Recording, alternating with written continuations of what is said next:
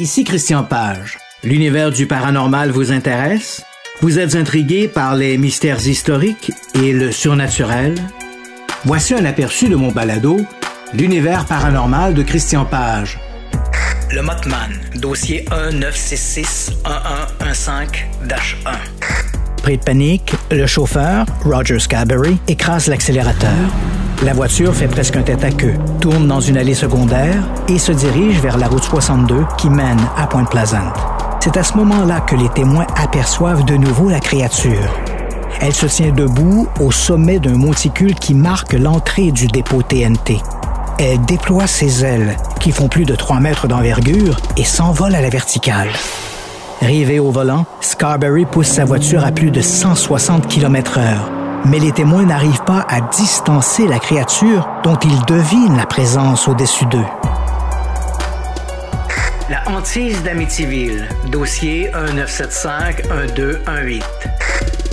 Mais apparemment, ils ne sont pas les seuls locataires. Dès la première journée, des phénomènes étranges se produisent.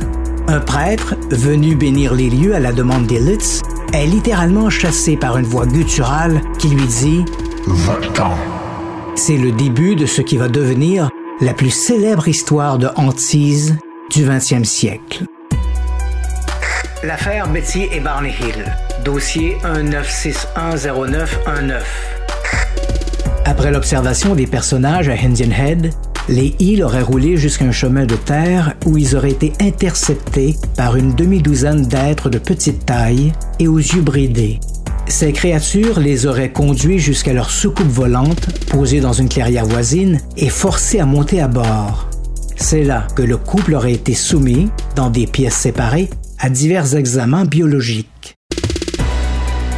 Je vous invite à vous abonner à mon balado « L'univers paranormal de Christian Page » sur Apple Podcasts, Spotify ou Google Podcasts.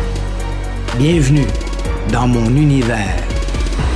C vingt-trois.